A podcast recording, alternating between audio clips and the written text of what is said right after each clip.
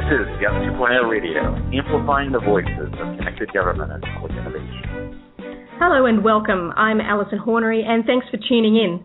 The state of Utah in the U S has been well regarded for a number of years now for its commitment to e-services through its portal at Utah dot gov.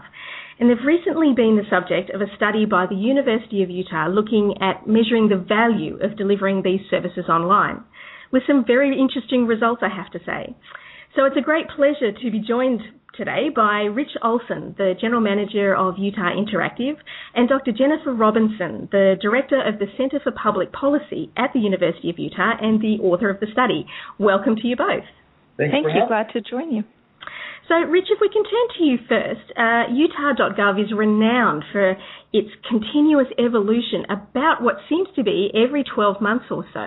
Um, there seems to be a real step change and almost a complete redesign of the online experience that you're providing for, for Utah citizens. Why have you decided to, to go on such a, a change-based path? Well, the um, original intent was to do it every two years. uh, but that's changed because uh, technology in the world has changed and changes about every twelve months, uh, most times faster than that. But um, any more than twelve months uh, with any significant change would be very confusing for the end user or the citizens of the state. So uh, we design, uh, at least make a major design every year. Um, we'd prefer to go every two years, but the technology and, and just the evolution of the industry uh, makes that almost impossible.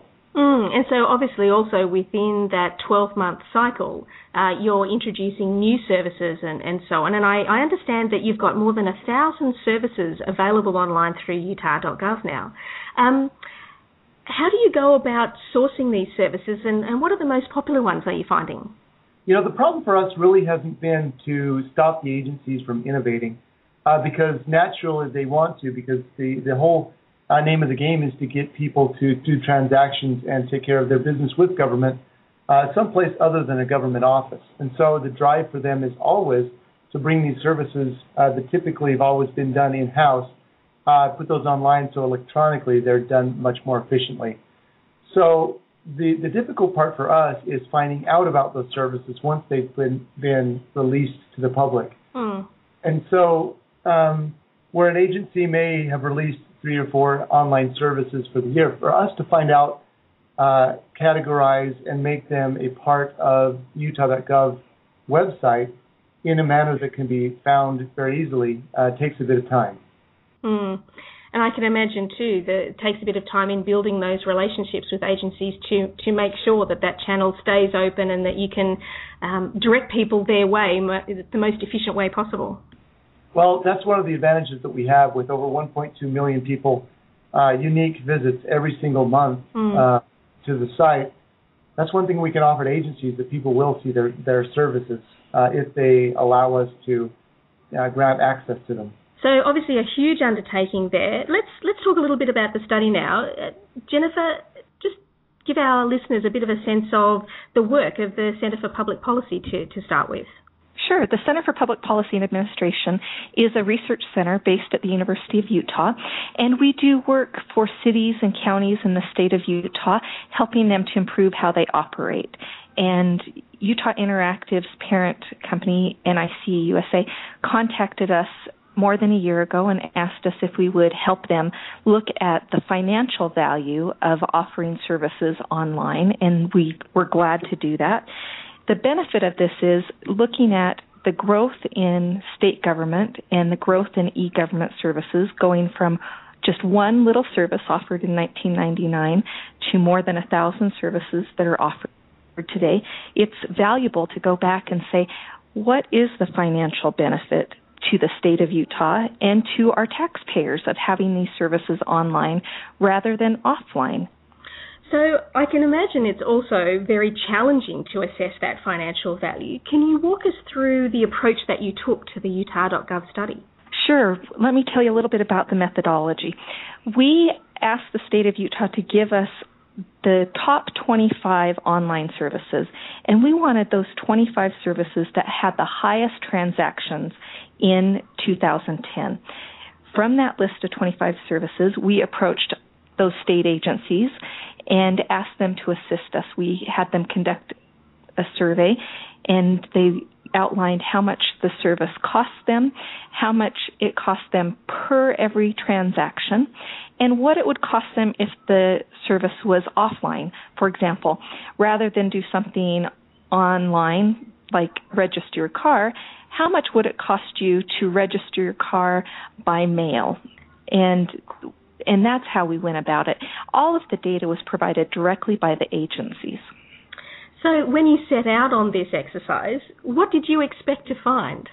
Well, I guess our expectation was that offline services would be more expensive than online services, but we really didn't know to what extent it would be.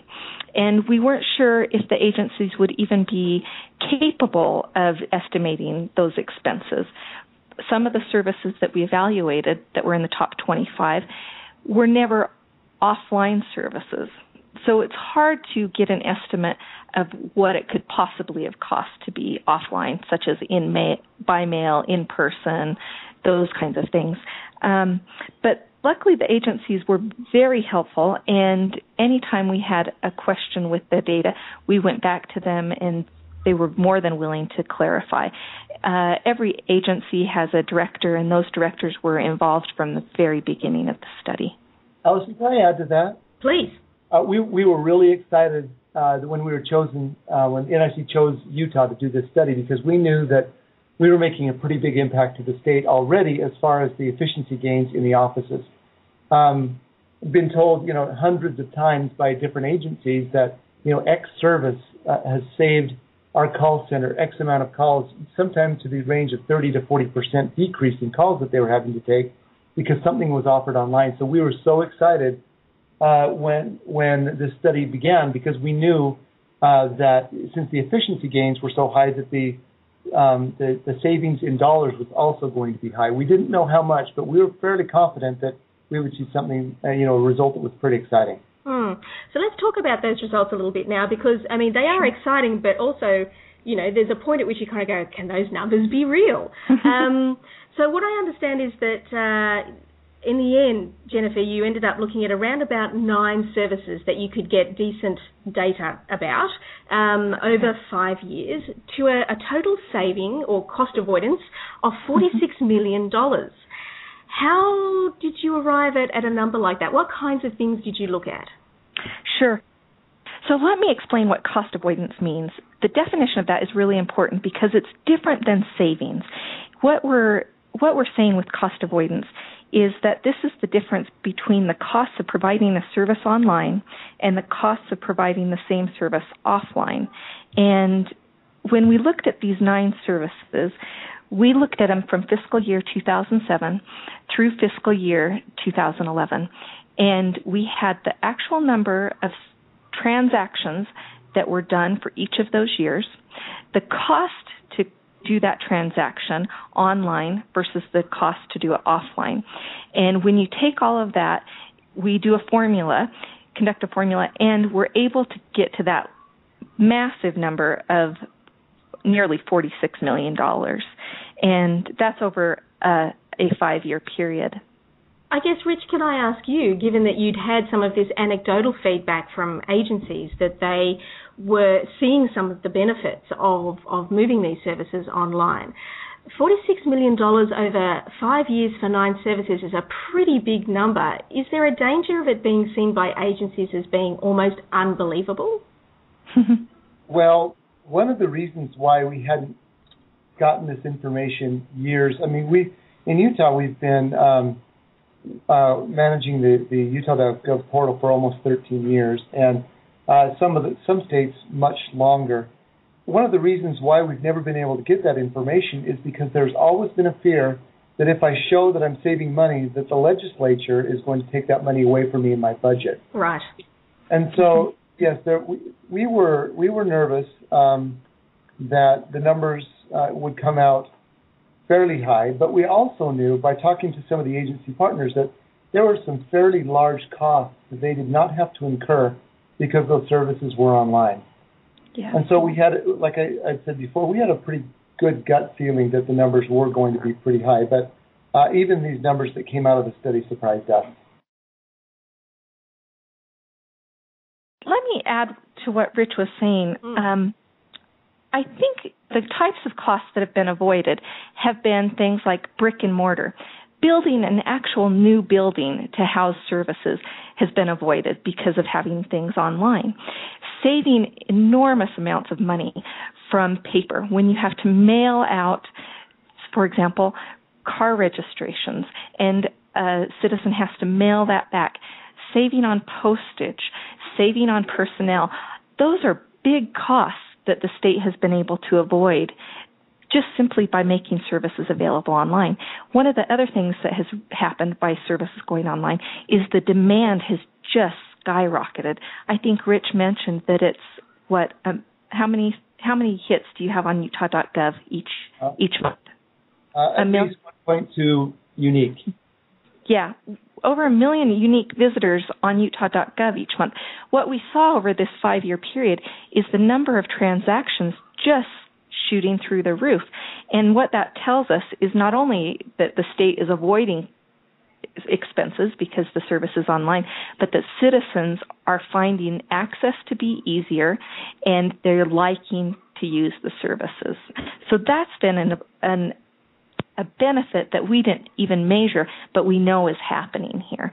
And also, um, and also Governor Herbert has said this, pretty proud of the fact that even though that these services, or the need for these services is skyrocketing, uh, they haven't had to hire. In fact, I think that the, the number of state employees has remained the same almost for the past four to five years, which is unheard of, especially given how much more transactional Uh, how much? How, how many more transactions are occurring online as opposed to in the office? Mm. So, Jennifer, can you give us also a sense of what kinds of services are included in those nine? I'm interested in the diversity um, mm. of, of services there. The type of services that were in the study, we had actually, out of the twenty-five top services, we could get data for nineteen services. And those things ranged from business registration through the Department of Commerce or vital record searches, such as getting a birth certificate or a death certificate ordered online through the health department. Making a reservation for a campground was another one. When we met with the Department of Natural Resources, they talked to us about how many employees they used to have to uh, deal with campground registrations, people calling up to reserve their spot. That just doesn't even happen anymore. Everybody just reserves their campground spot going online. Same thing with getting a permit for deer hunting. They used to have to send out and have tons of paper and send out registration forms and this and that. It's all done online, and it's just a thousand times easier for the citizens. It's a thousand times easier for businesses in Utah, and it's just helping the state avoid major expenses. Jennifer, you, you mentioned the usage of the site skyrocketing and, and people really moving online to, to access these services. In mm-hmm. looking at the uh, the data that you had, did you see any particular trends or, or usage trends uh, linked to the relaunches of the on this twelve-month kind of process that uh, that Utah dot gov seems to have? Was there any kind of um, linkage between when that was launched and usage of or take-up of services? I didn't. I didn't check on that. Rich might have some data from his shop on those things. Well, one one thing that we really try to improve, and really the, the, the crux of the improvements that we've made over the last several years have been towards search. And so what our goal is and has always been is try to bring out the services to the forefront so that when a citizen can get to Utah dot gov, they immediately find the service uh, that they're looking for, because typically that's what they're looking for. There are a lot that come in for information, but most have a tendency to come in because they have to transact some kind of business with the state. So we have seen a steady increase in um, number of transactions as far as adoption rates on different on, on our different applications, especially those uh, with businesses. Uh, in addition, it's also made a lot more demand for additional services by people um, describing what it is that they would like to have done online.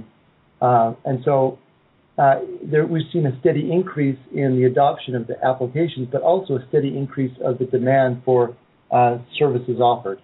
Mm, okay. So one of the other aspects of, of the study was also um, looking at the impact of the self-funded model that's being used. Jennifer, can you can you just explain the self-funded model and how you you found that uh, that there was fifteen million extra dollars in there uh, that were saved uh, by by going down this path? Sure. There are two basic components of the self-funded model, and the first involves a transaction fee that's added to the service. For example, if you registered your car online, maybe you pay an extra dollar, and that dollar goes towards building and maintaining an online service. The second form of the self-funded model involves an independent contractor, in this case Utah Interactive, who provides the service at no cost to the state and no cost to the consumer. Uh, an example of this is the voter registration site that is provided to our Lieutenant Governor's office. And the data for the cost savings for these services that are provided by Utah Interactive under the self-funded model is actually provided by their parent company, N I C U S A. And they were able to say that the fifteen million dollars um, are costs that are incurred through information technology, management, marketing, uh, customer service, and those kinds of administrative costs. So obviously, if you add all of that together, that's just over sixty million dollars worth of savings. Rich, can I ask you, what kind of impact does this very metrics-based evidence have on your plans to evolve Utah dot gov and the directions that you choose to take?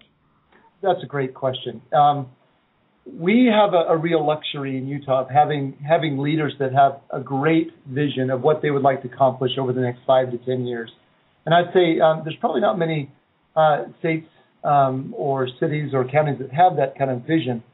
Um, but we work with some pretty pretty great people on the state side that really know what the, where they would like to be uh, in the long term. And we never have to sell an idea typically to the state as far as an innovation um, or an idea, because they're usually on board with it, or they're coming to us and suggesting that same thing. One one great example of that is the, the governor's office is um, now that they've heard the the, uh, the the outcome of the study, are really now trying to push more online services, and actually they've come up with a, a committee um, specifically looking for efficiency in government. And as they go through that study, and, and this, this group looks for ways to become more effective and more efficient, uh, certainly that will mean more online services. So when we go to agencies, it's really a great story for us to be able to say, you know, we know the times are tough, we know budgets are down, we know things are getting slashed. And it might sound a little bit counterintuitive that maybe you should invest in an online service. Mm-hmm. uh, but the fact of the matter is, is it saves money. And uh, in the long run, it saves a lot of money. And so if If we if we could show them, which now we can, that them putting up an online service uh, may be a little bit tough, and it may cost a little bit of money and even time on their side in the beginning, it's going to pay off in spades in years to come.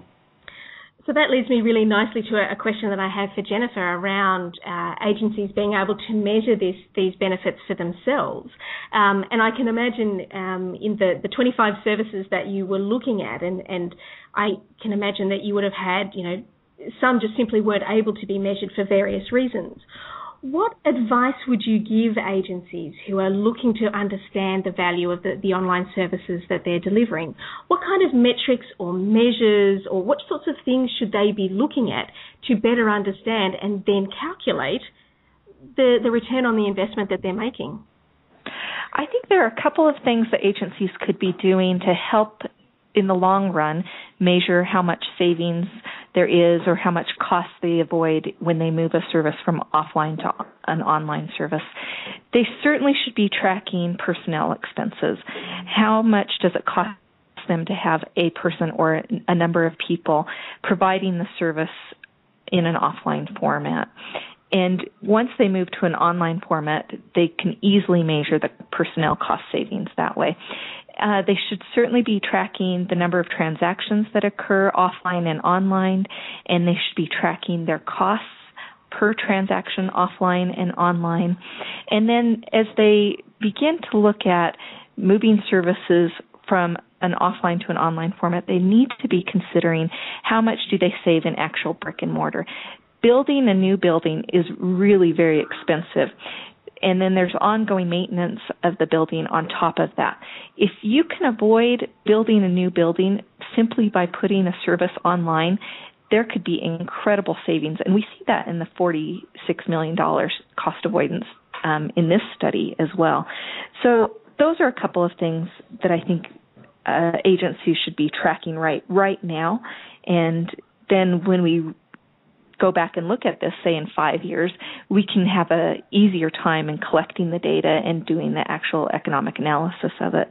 Um, I guess there's one last thing I'd, I'd point out, that Utah dot gov has become more and more the first point of contact for citizens with our state government.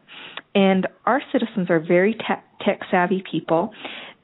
The potential benefits of e-government for our citizens are so numerous. It can save people time. It can save them money. It's very, very easy to use. It's so convenient. You can access it twenty-four hours a day, seven days a week. These are huge benefits to the citizens. So beyond looking at saving money for our state, avoiding costs for our state, they can be, start thinking about how much benefit this brings to our citizens and how it helps citizens to engage with government. And it also, I have to, I have to believe this, it also improves citizens' belief in how government operates when it becomes so much easier and so much more convenient. One of the interesting things that Jennifer's team did also through the studies, they actually they, they asked the agencies, um, do you remember what it was like before you had these services online, and kind of described that. And when they did that, they could then start calculate, calculating in their head what those savings were, because uh, the world has vastly changed for them uh, since mm-hmm. they've got that online services up. Yeah. So, Rich, can I, I finish our, our discussion today with a big question for you. Uh, having been involved with Utah dot gov for thirteen years, that's a long time to, to follow, I guess, a vision. What's the biggest lesson that you've learned in developing Utah dot gov that you'd share with other state or central governments who need to provide that single point of entry to multiple sources? Well, um, I, I kind of... Uh, I go back to what I said before, that you know the way that you get folks to the services is um, by a good design that's not cluttered and, and fairly straight to the point, in our case, a search.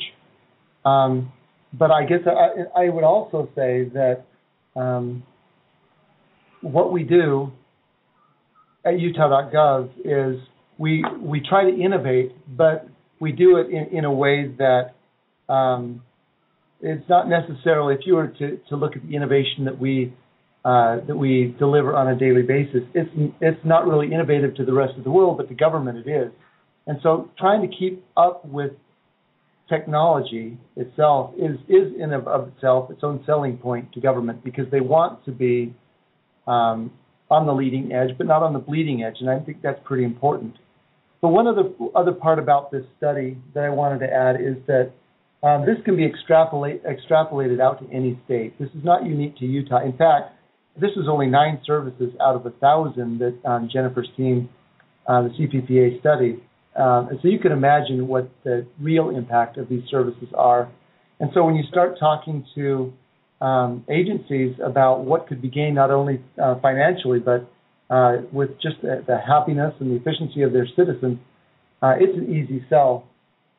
But um, As far as, as what I've learned over the last thirteen years, it's all about simplicity. It's all about uh, listening to agencies that truly know their business and know their customers, uh, and knowing what and them listening to them of what their customers want uh, to do in, in online, instead of going into an office, and then being able to put a little time and effort into understanding the business and get those things done. Because the fact of the matter is, is agencies know uh, better than anyone Uh, what the what the needs and what the desires are of their constituents.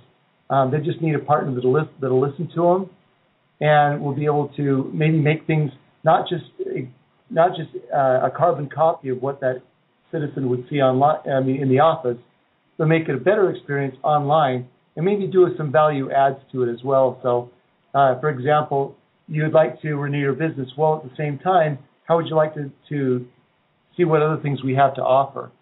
And, and it's really surprising how many um, citizens or businesses don't even realize all of the uh, all of the online offerings that your state has. So it's a matter of allowing them to find or, or take care of the business uh, that they came to in, to begin with online, but also to introduce them to a myriad of other pro projects or processes that they can take care of online. Well, some terrific advice there from, from both Rich and Jennifer around uh, improving the, the way that services are delivered online, but also understanding their impact and, and improving uh, the, the citizen experience. It's been such a pleasure to speak with you today, Rich and Jennifer. Thank you so much for joining us. Thank you. Thank you very much. And if you'd like to follow up on today's discussion with the Utah team, including links to the Centre's uh, study and their findings, you'll find it all at gov twenty radio dot com. Thanks for listening, and I look forward to your company again next time. Bye for now.